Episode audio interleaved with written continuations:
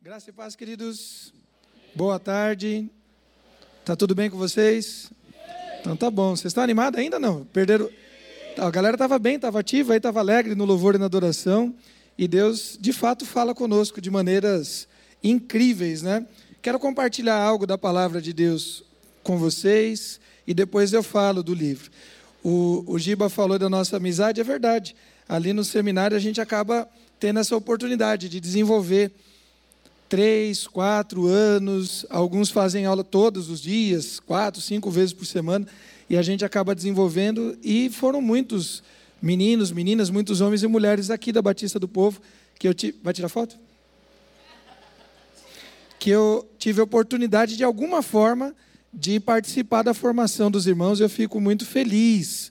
Abra sua Bíblia no livro de Efésios, capítulo 2. Nós vamos do versículo 1 até o versículo 10. Livro de Efésios, capítulo 2. Você que está com o seu celular, você que está com a Bíblia papel, você que tem o seu aplicativo aí, é momento de usá-lo agora. Efésios, capítulo 2, de 1 a 10. Diz assim o texto da palavra do Senhor: Ele lhes deu, o que está aí na sua Bíblia? Ele lhes deu, já achou? Efésios 2? Ele lhes deu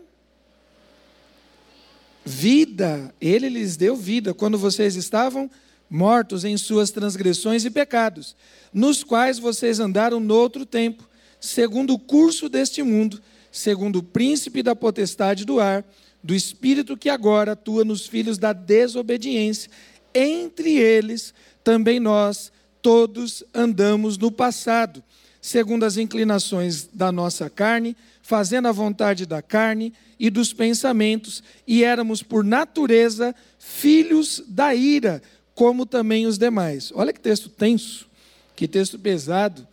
Ele nos deu vida, mas nós estávamos mortos, nós estávamos aprisionados, nós seguimos a vontade da carne, nós andávamos segundo o esquema, segundo o sistema deste mundo. A gente estava debaixo de um governo do príncipe da potestade do ar. A gente estava de comum acordo com os filhos da desobediência. O texto diz, dos quais eu e você fazíamos parte. Já pensou se o texto termina assim, meu? Complicado, né? Se o texto parasse nesse versículo 3, seria uma tragédia. Mas tem algumas palavrinhas que, vez por outra, aparecem na Bíblia que merece a sua e a minha atenção. No versículo 4, como que abre aí para você? Como que aparece?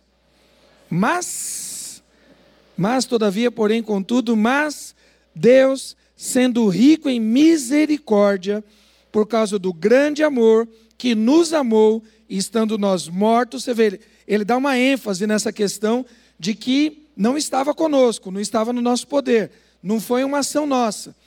A gente não tinha reação, a gente estava morto. Ele agiu com misericórdia, com grande amor com que nos amou, e estando nós mortos em nossas transgressões, nos deu nos deu coragem, nos deu vida, juntamente com Cristo. Pela graça sois salvos. E juntamente com ele nos ressuscitou e com ele nos fez assentar nas regiões celestiais em Cristo Jesus. Deus fez isso para mostrar nos tempos vindouros a suprema riqueza da sua graça, em bondade para conosco. Porque pela graça vocês são salvos mediante a fé. Isto não vem de vocês, é dom de Deus, não de obras, para que ninguém se glorie, pois somos feitura. Tem alguma versão diferente na sua Bíblia para essa palavra? Versículo 10. Oi? Criação.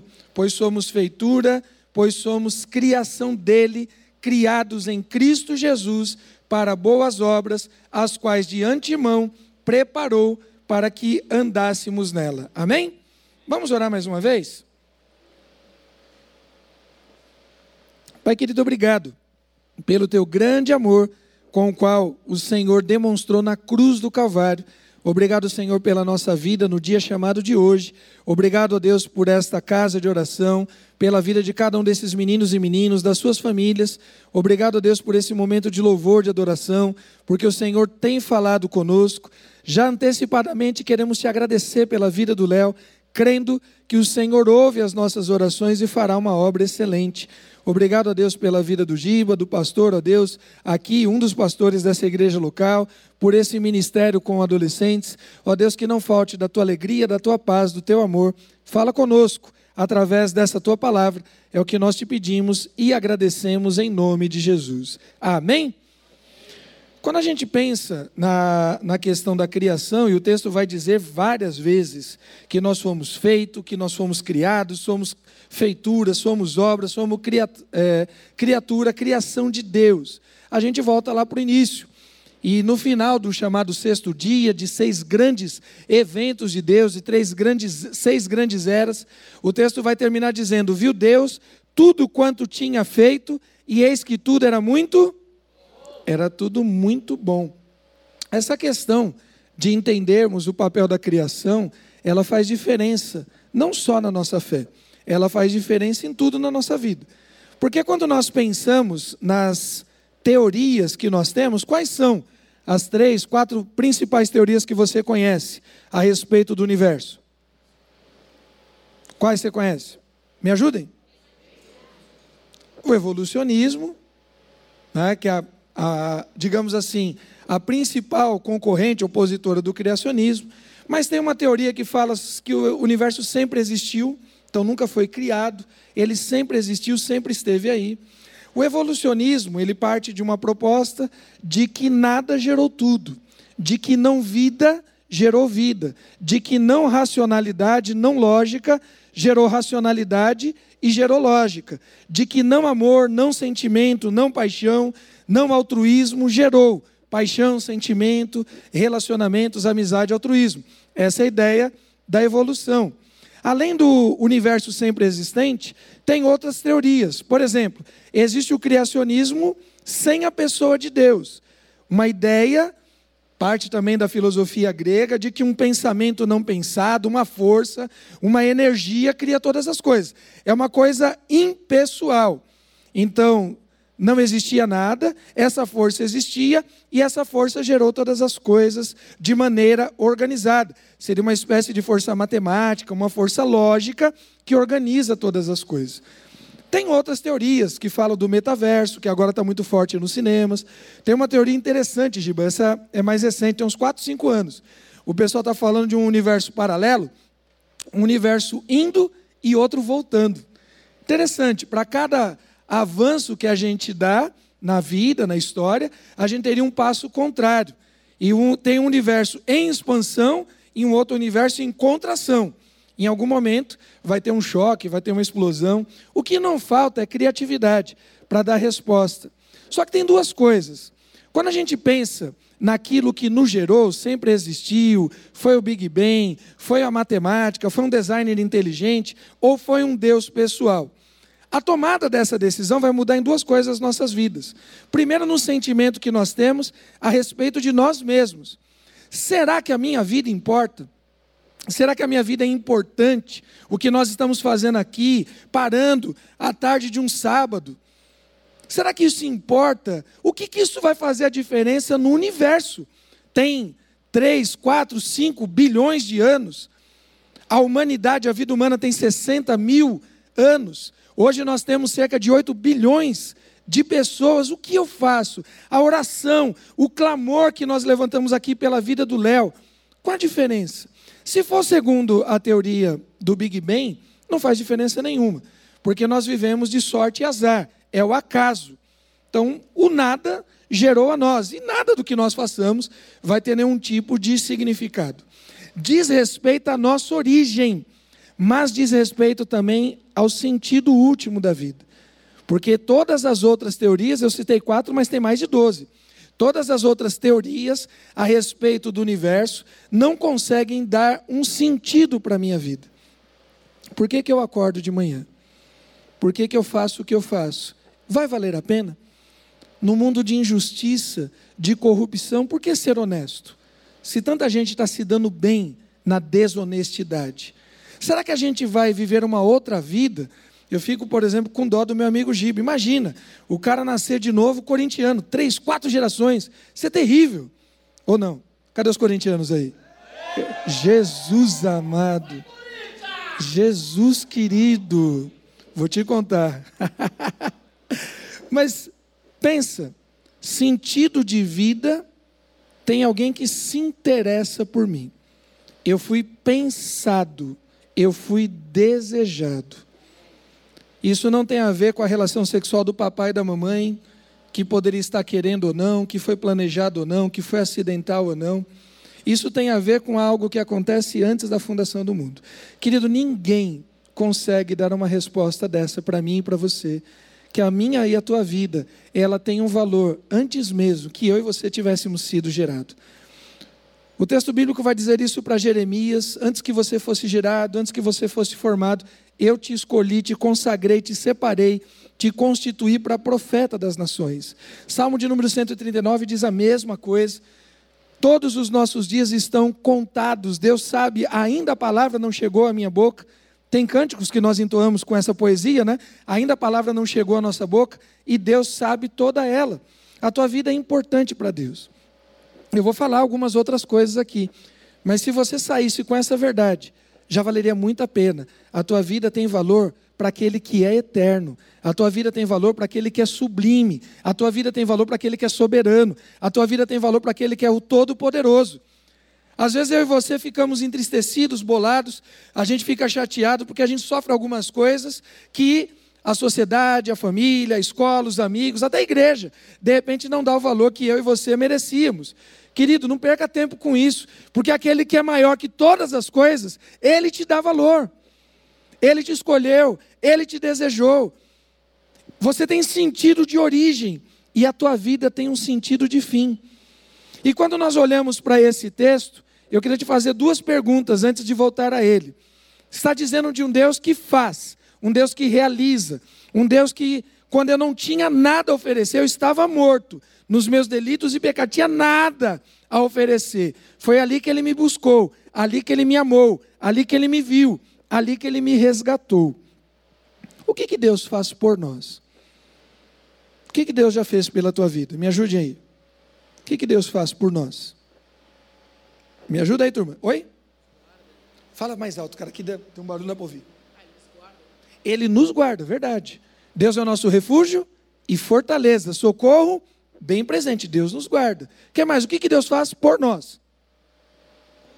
Oi? Deus faz tudo. Me ajuda, me dá um, um exemplo. Ele me salvou. A salvação é um ato de Deus. Ele fez por mim. Certo? Deus fez por mim. O que, que Deus faz através de nós? O que, que Deus faz através de nós? Oi? A gente prega o evangelho. Então Deus nos usa para levar as boas novas a outra pessoa. Que mais? O que, que Deus faz através de nós? Deus cura. Nós clamamos aqui por cura.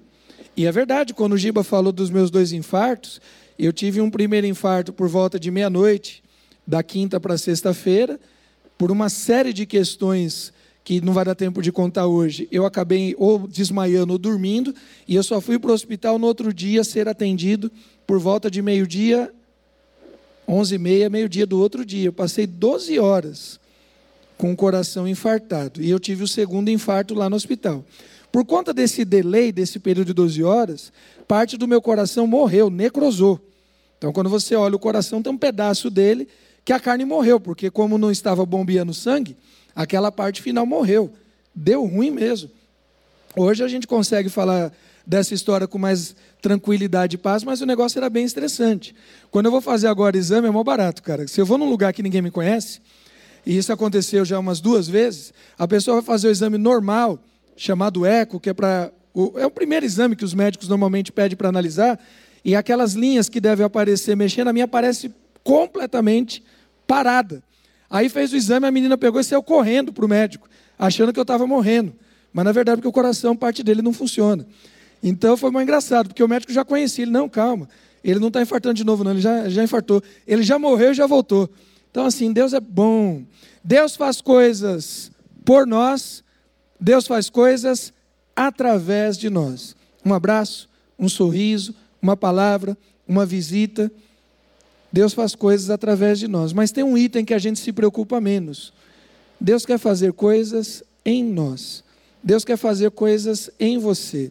É importante pregar, é importante interceder, é importante visitar, é importante trabalhar, estudar, mas tem um momento que Deus quer trabalhar na sua vida. Cadê os slides? Passa aí para a gente. Pode passar.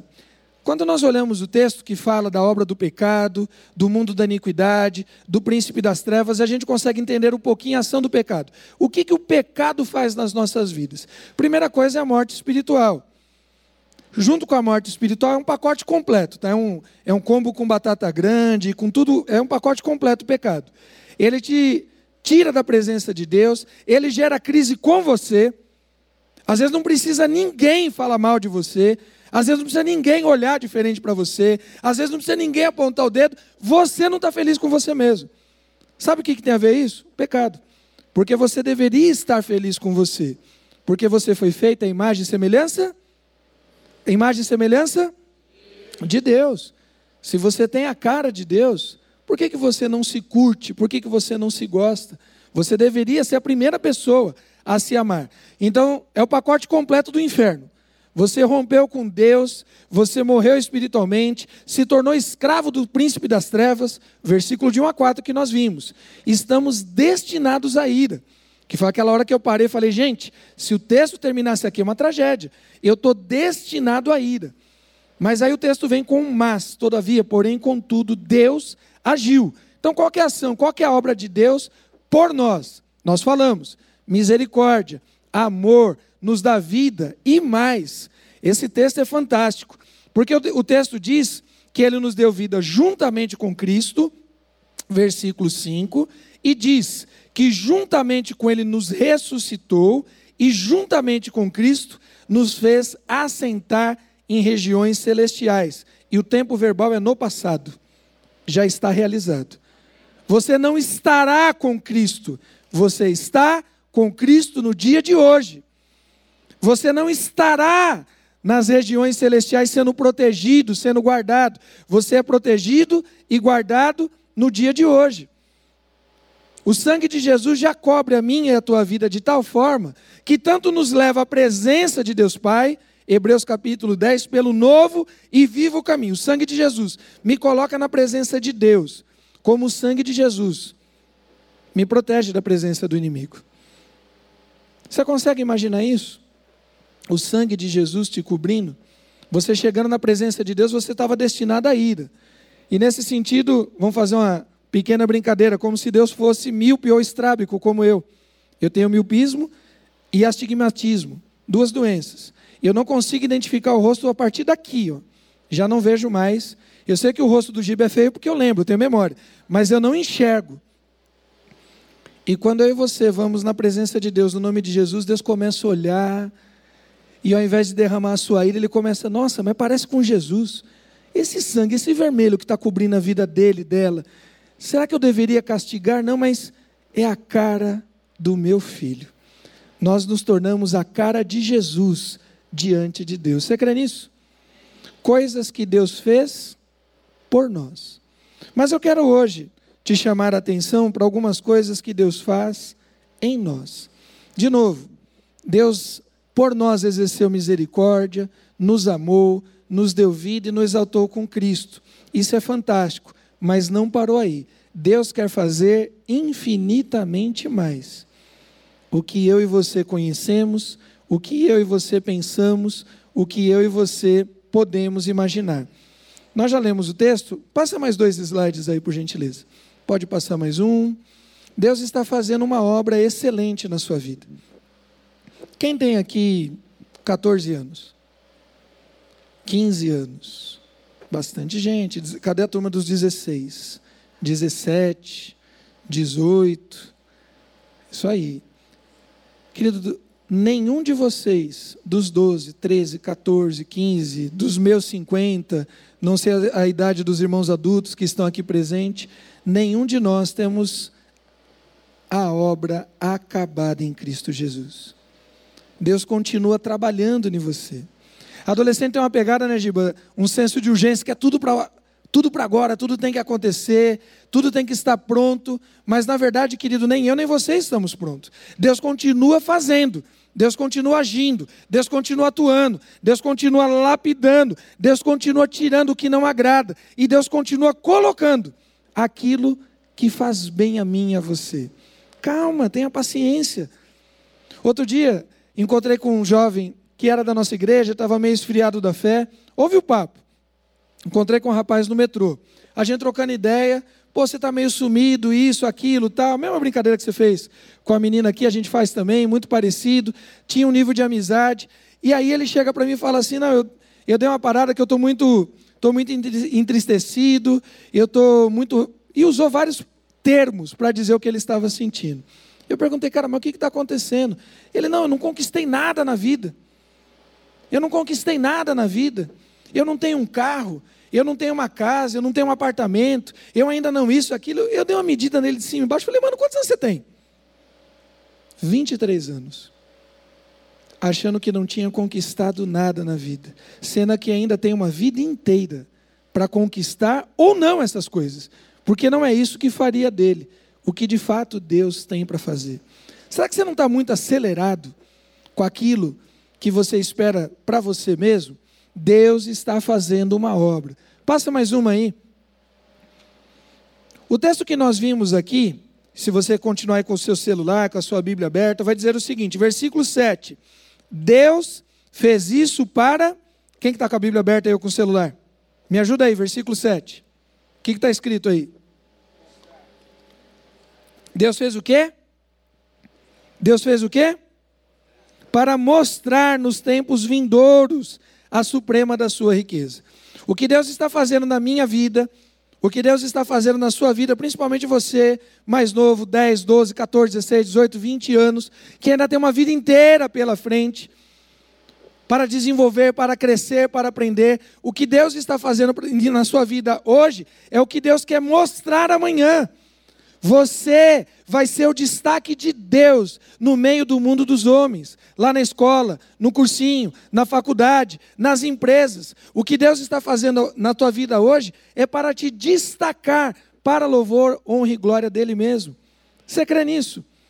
Querido, espera. Para de ficar desesperado. Quantos meninos e meninas aí se mutilando, preocupado com o corpo, bolado com o tamanho do nariz, da orelha, altura, largura, se é alto demais, se é baixo demais, se é gordo, se é isso, se tem espinha. Isso tudo passa. Isso não é nada. E você perdendo o seu tempo. Há umas meninas chateadas porque tomaram fora de um cara. Olha, foi benção, é livramento, filha. Feio daquele jeito, aquele moleque. Para com isso. E você não está se vendo aquilo que só Deus vê. Os artistas do passado, Michelangelo, Leonardo da Vinci, outros personagens que trabalhavam escultura, pintura, eles falam, tem registros a respeito disso.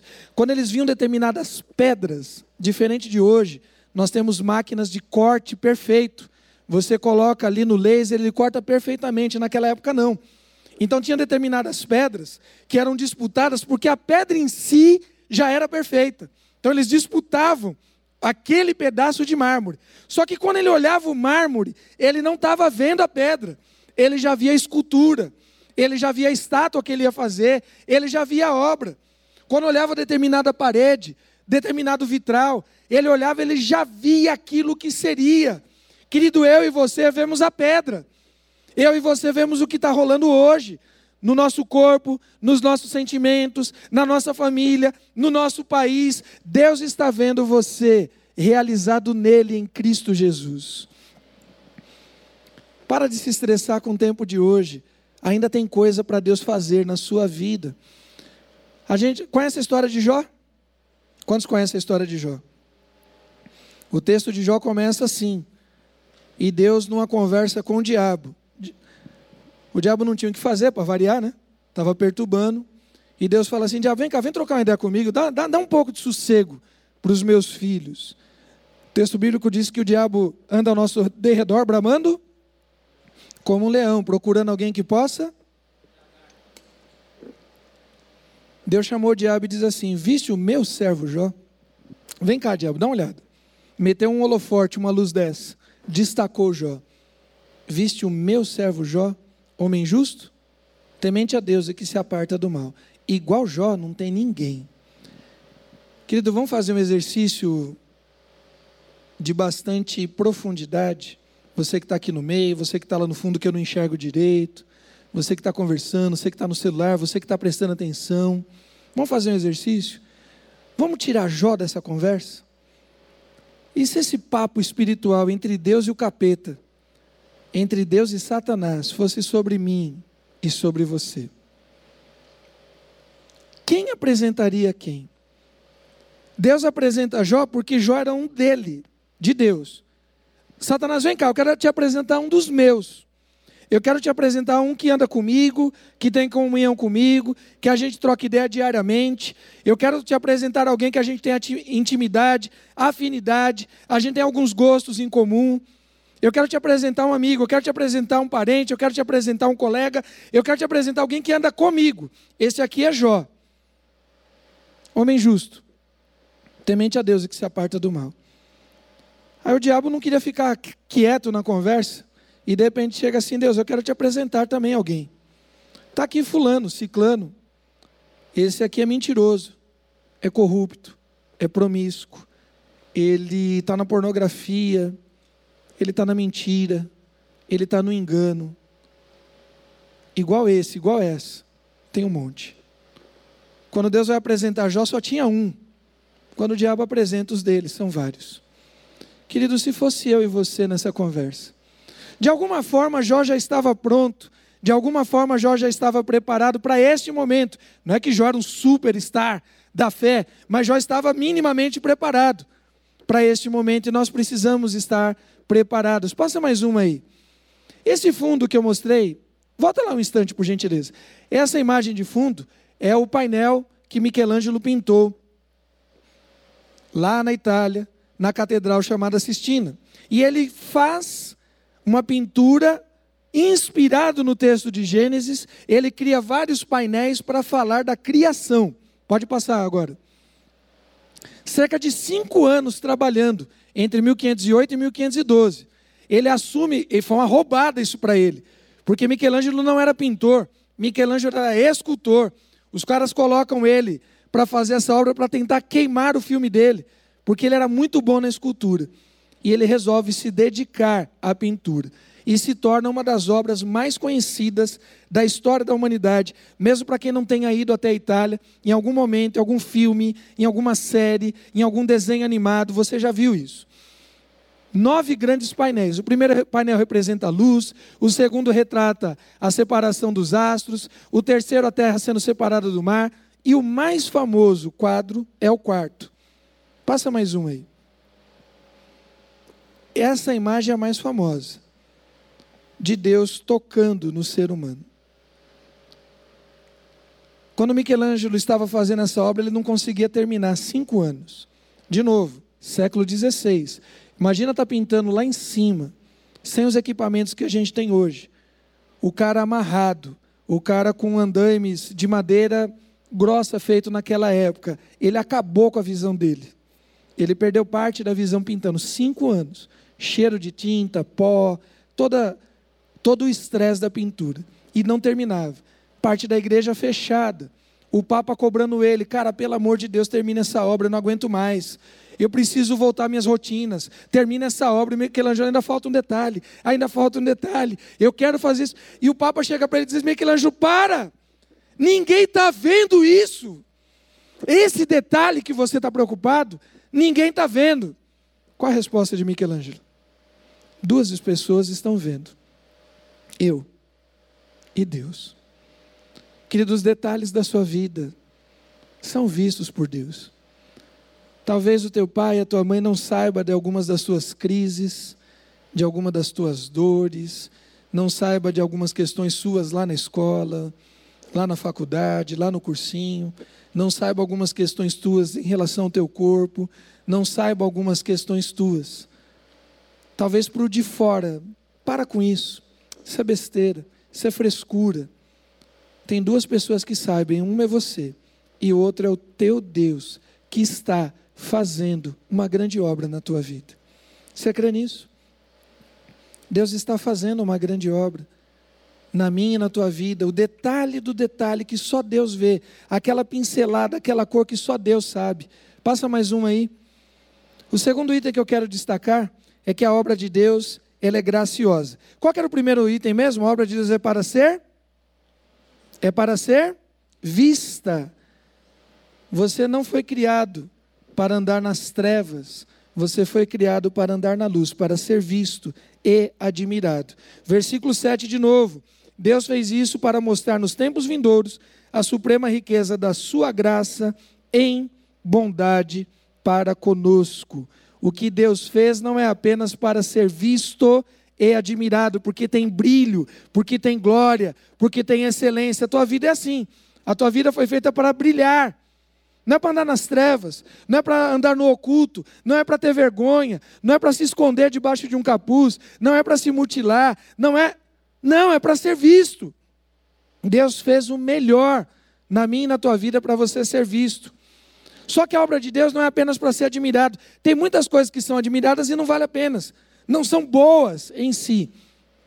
Mas o que Deus fez, além de ser belo, de ser bonito, também é para ser bondoso, gracioso, cheio de graça.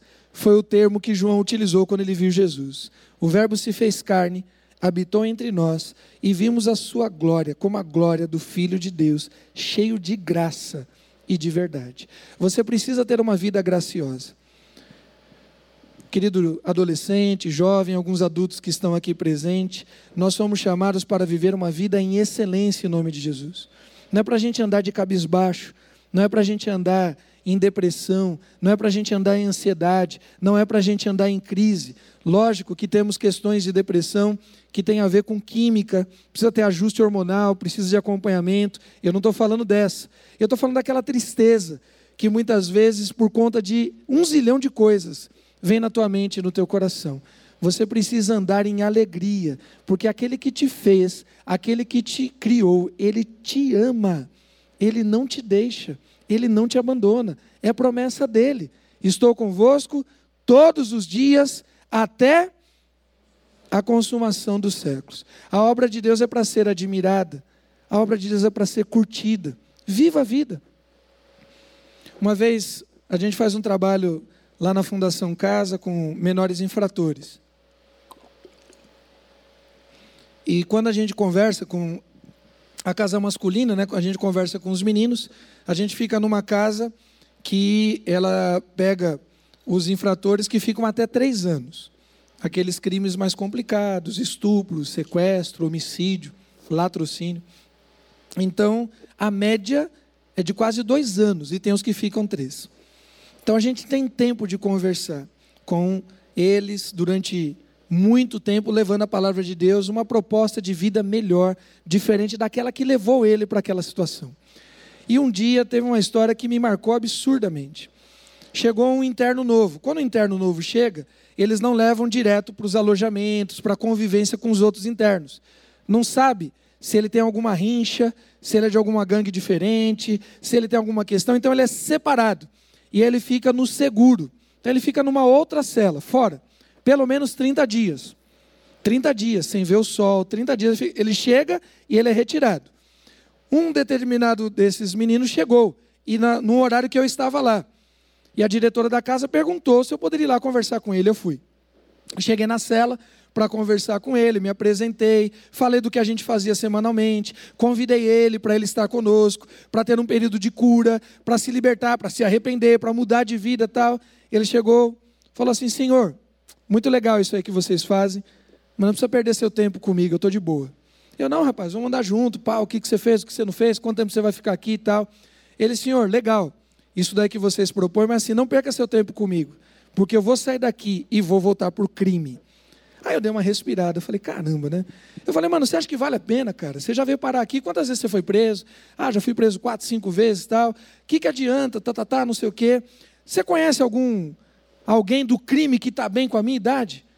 Com 45, com 50 anos? Cara, é vida curta. Você vai viver 28, 30 anos, você vai morrer. Se a polícia não te matar, os bandidos te matam. Ele, Senhor, para mim tá bom, se eu viver até 25 anos, tá legal.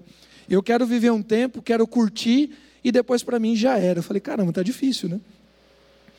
As coisas básicas que a gente fala numa entrevista dessa, ele estava me cortando todas. Como meu tempo estava acabando, eu falei, eu vou dar uma cartada final. Eu falei, mano, o problema não é os 25, 28 anos que você vai viver aqui nessa terra. Curtir, pegar uma nave, pegar umas minas, dar um rolê, pá. Não é isso. E a eternidade? E a eternidade? E a tua alma? Aí ele falou assim: Senhor, deixa eu te falar um negócio. Todo mundo rouba. Você está preocupado comigo? O presidente rouba. O dono do banco rouba. Fulano rouba. Até o senhor deve roubar alguma coisa de alguém. Senhor, não tem justiça nesse mundo, não. Quando eu morrer, acabou. Querido, que coisa triste para um jovem de 17 anos, sem brilho, sem graça, sem desejo de vida. O cara não tem desejo de vida. Ele quer curtir um pouco e morrer, acabou. Não foi para isso que Deus te criou. Deus te criou para coisas graciosas. Deus te criou para coisas excelentes. Você foi criado para a eternidade em nome de Jesus. Não troque 10, 15, 20, 30, 40, 50 anos dessa vida, que dá para viver bem nela, mas não troque pela eternidade. Passa mais uma aí. Porquanto a graça de Deus se manifestou salvadora. Quando a gente fala de salvação, a gente está falando de graça. A palavra graça, ela pode ser traduzida por bondade, ela pode ser traduzida por favor imerecido, ela pode ser traduzida por poder, por dom. Poder de Deus. A tua vida é tudo isso. A tua vida é para brilhar, é para trazer alegria, é para explodir de amor aonde quer que você esteja, porque a graça de Deus se manifestou salvadora. Para terminar, passa mais um aí. Essa é a parte que eu mais gosto. Rapidinho aqui, né? Graça, favor em, sentido amplo, gratidão, agradecimento, bondade, tudo isso é graça. Ganho, alcançar, estender a mão, dom, poder, alegria, felicidade. Você foi criado para isso. Não precisa levantar a mão nem responder. Você não está vivendo a interesa disso. Você não tem uma vida de bondade, de gratidão, de dom, de poder. Está na hora de parar tudo e buscar isso, porque Deus tem para te dar. Você não pode se conformar com a vida menor do que essa. Você não pode se conformar de ter um namoro meia-boca, de ter uma escola meia-boca, um ensino meia-boca, daqui adiante ter um noivado, um casamento meia-boca. Não, você não foi criado para ter uma vida mediana. Você foi criado para ter uma vida excelente em Cristo Jesus. Se não tem alegria, está na hora de parar tudo e buscar isso em Cristo Jesus, porque Ele tem para te dar. Para terminar, passa mais uma aí. Nós temos uma obra em desenvolvimento. Versículo 10, lá de Efésios 2: Pois somos feitura dele, criados em Cristo Jesus para as boas obras aos quais Deus de antemão preparou para que andássemos nela. Quando a Torre Eiffel começou a ser desenvolvida, houve um zilhão de crítica no contexto da França. É um tipo de obra que gasta um dinheirão público. E naquela época, ainda muito mais demorada. Imagina se de repente o nosso prefeito, o nosso governador resolve fazer algo parecido com isso aqui na Avenida Paulista, aqui na Domingos de Moraes. Vocês querendo vir para a igreja na semana, no final de semana, e você tendo quatro faixas, duas indo e duas voltando, completamente paradas, e um monte de ferro chegando. O que vocês acham que a população de São Paulo ia fazer? O que vocês acham? Meu, ia reclamar, ia fazer greve, protestar, sim ou não? O povo da França fez isso. Para que isso? Para que essa obra? Que coisa inútil. É um bando de ferro, toneladas de ferro, e um processo de anos, décadas, para começar e terminar.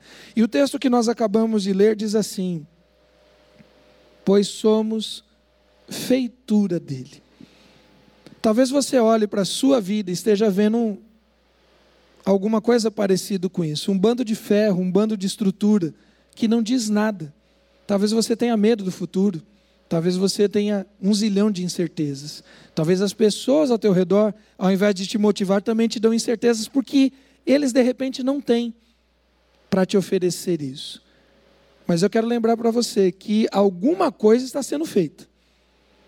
E o texto diz em Filipenses capítulo 1, 6, podemos ler junto? Estou. Ah, tá ruim demais. Vamos de novo. Vamos de novo. Estou.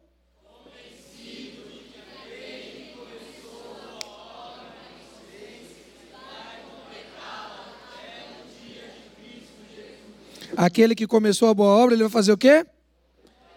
Quem começou? Quem termina? Querido, creia nisso, Ele está fazendo uma boa obra na minha vida e na sua. Não acabou, querido. Tua vida não acaba na adolescência. Ainda vai ter a juventude, vai ter a fase adulta e todas as fases são excelentes. Às vezes as pessoas falam assim: Nossa, eu tenho saudades. A melhor fase da minha vida foi tal. A melhor fase da minha vida é hoje. Poder acordar, levantar eu estou vindo de, uma, de, um, de um day camp com adolescentes. Tem um vídeo aqui para mostrar, eu mando, você põe aí. Fui jogar com o coração bichado. Joguei bola com os moleques. A minha esposa, do nada, estava conversando lá em cima e resolveu me filmar um pedaço. Bem na hora que eu dei dois tocos no moleque. Um chapéu indo e voltando. Trocando de pé, tá? Ele veio, tomou de direita e voltou e tomou de esquerda. Melhor dia de hoje. Qual que é o teu melhor dia, querido? É hoje, você está vivo. Você está respirando. Melhor dia de hoje. Para de pensar no que aconteceu lá atrás. Para de ficar projetando o que vai acontecer lá na frente. Você nem sabe.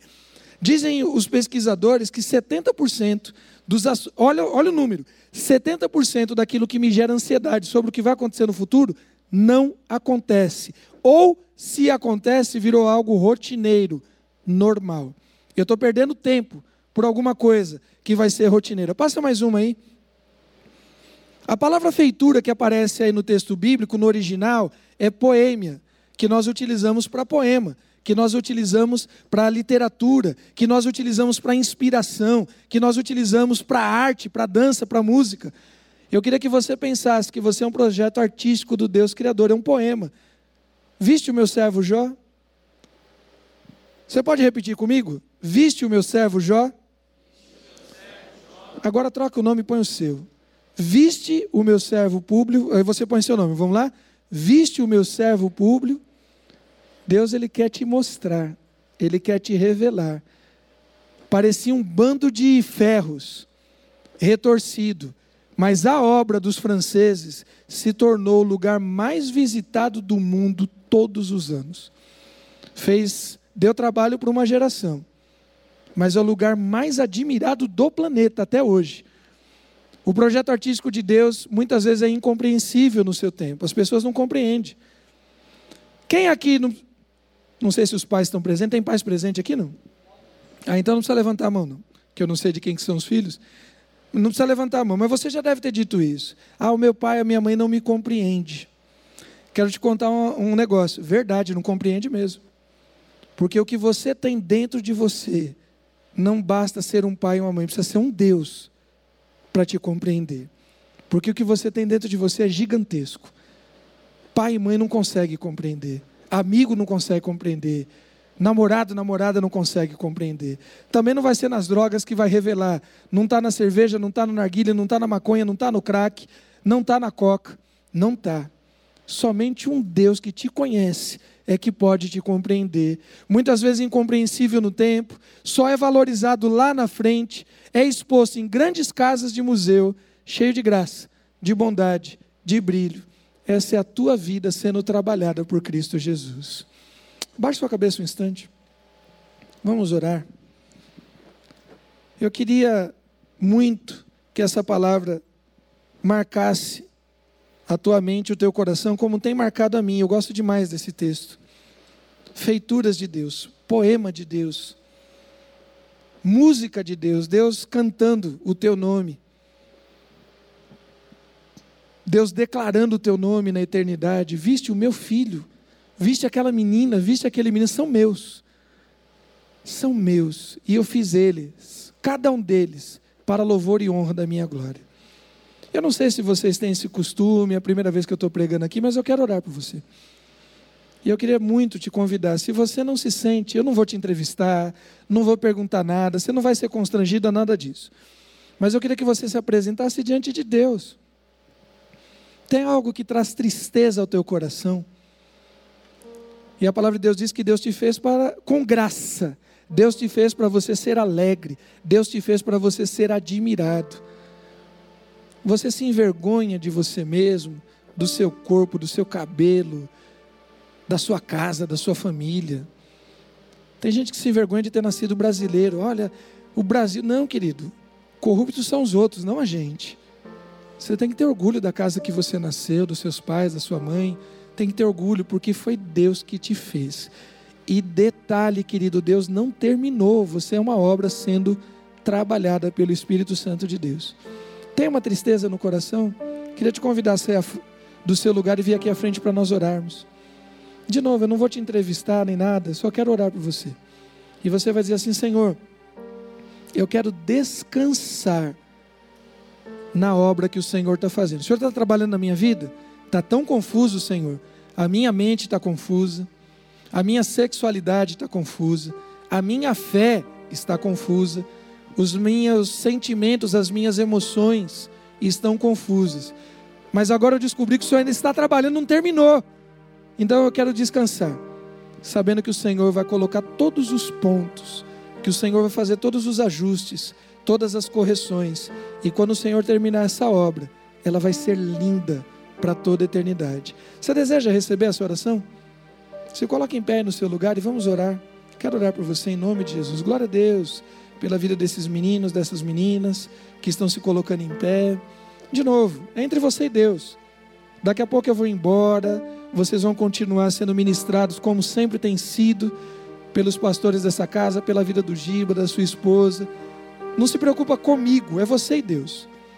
Se você estava esperando alguém ficar em pé, você estava meio envergonhado, agora já tem uma galera aí. Se coloca em pé no seu lugar. A tua questão é com Deus, não é comigo, não é com o irmão do lado, não é com o pai, não é com a mãe. Né? A tua questão é com Deus. O que eu quero que você lembre é que não acabou a obra. Ele está fazendo, querido. Ele está ajustando. As cores ainda estão sendo misturadas, as cores primárias vão virar cores secundárias. Você achava que era, de repente, sei lá, amarelo, vai virar vermelho, vai virar marrom, porque o Senhor vai mudando, Ele vai trabalhando na tua vida e Ele faz coisas excelentes. Nós temos intercessores, Giba, aqui entre os meninos e meninas. Você não quer sair? Vem aqui, vem aqui para frente, para a gente poder te dar um abraço e orar com você. Vem cá, vem cá, rapaz, vem cá, moça, vem cá, vamos orar. Em nome de Jesus. Glória a Deus. Glória a Deus. Deus seja louvado. Aí você vai receber um abraço dos intercessores aqui. E alguém que vai dizer assim para você: Olha, Jesus ainda está trabalhando na tua vida. Calma, ele não terminou a obra. Jesus ainda está trabalhando na sua vida. Você que vai orar com esse menino, com essa menina, diga isso para ele. Fala: O Senhor ainda está trabalhando na sua vida. Não acabou o Senhor Jesus ainda está cuidando, Ele ainda está movendo, Ele ainda está tratando. Calma, tenha paciência. Tenha paciência com seu pai, tenha paciência com a sua mãe. Calma, o Senhor ainda está trabalhando. Parece um bando de ferro retorcido, daqui a pouco vira uma torre linda e que brilha para a glória de Deus. Você quer sair do seu lugar e vir orar? A gente vai encerrar esse momento e nós queremos orar com você em nome de Jesus glorificado, exaltado, bendito seja o teu nome, Jesus. A ti, Senhor, rendemos o louvor, a honra, a glória, o domínio, a força, a majestade e o poder. Tu, Senhor, é Deus, o autor, o criador de todas as coisas. O Senhor é aquele que não apenas começa, mas que completa a tua obra em excelência. Haja, ó Deus, na vida desses meninos e meninas. Haja, ó Deus, trazendo cura, Senhor, as mágoas, as dores, as decepções que tiverem em casa, na escola, na igreja, na vizinhança. Ó Deus, de repente o pecado que foi cometido e o diabo fica acusando, mas esse pecado confessado já está perdoado em nome de Jesus. Não há pecado que o teu sangue não cubra, Senhor. E a tua palavra diz que o Senhor faz novas todas as coisas. Ó Deus, recomeça com esse menino, recomeça com essa menina a tua história hoje. Faz de novo, ó Deus, para a honra e para a glória do teu santo nome.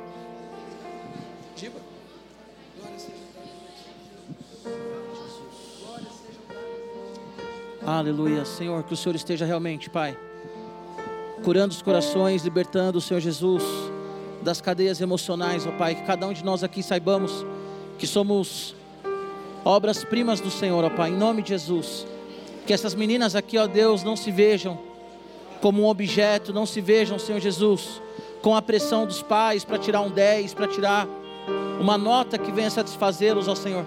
Que esses meninos aqui, ó Pai, não se vejam, em nome de Jesus, ó Deus, que eles não se vejam, Senhor, como alguém também tem que satisfazer a pressão da sociedade, que eles não sejam, Pai, guiados, ó Senhor, pelos youtubers, que eles não sejam guiados, ó Senhor, por pessoas, ó Pai, que se veem realmente como um produto, mas que eles se vejam como uma obra-prima do Senhor. Pai, assim como foi dito aqui, Senhor, eles foi, foram feitos, ó Pai, para expressar a tua glória, para manifestar a tua glória no condomínio, na escola, Senhor, na faculdade, no cursinho. Que em nome de Jesus eles sejam, Pai, sal e luz, sal e luz. Mas acima de tudo, Deus, a obra no coração deles, ó Pai, que seja completa, Senhor. Que eles não tenham pressa, Senhor. Que eles saibam viver um dia de cada vez, um momento de cada vez, Senhor. Que em nome de Jesus, o coração desses meninos, ó Pai, estejam no Senhor. Abraça cada um deles, ó Pai.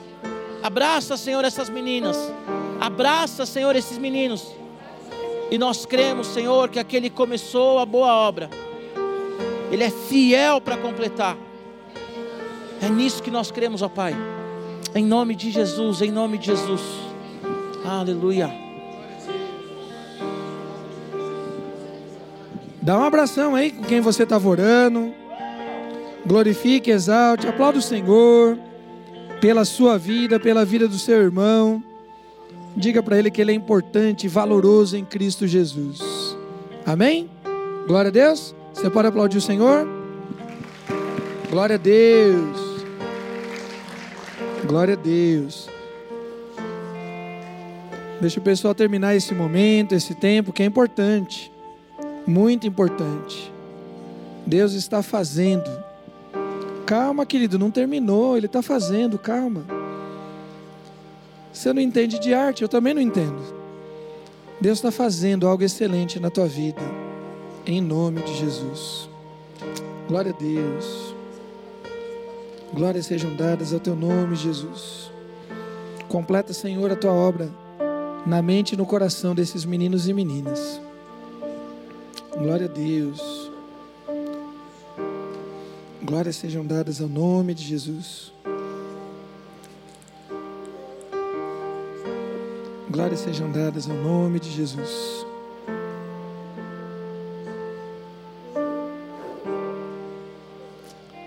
Glória a Deus. Se permita recomeçar. A palavra de Deus diz que Jesus faz novas todas as coisas. Mentira do diabo, que porque você já fez isso ou aquilo, agora não pode mais, não dá certo. Ele perdoa e ele faz novas todas as coisas. Amém? Glória a Deus.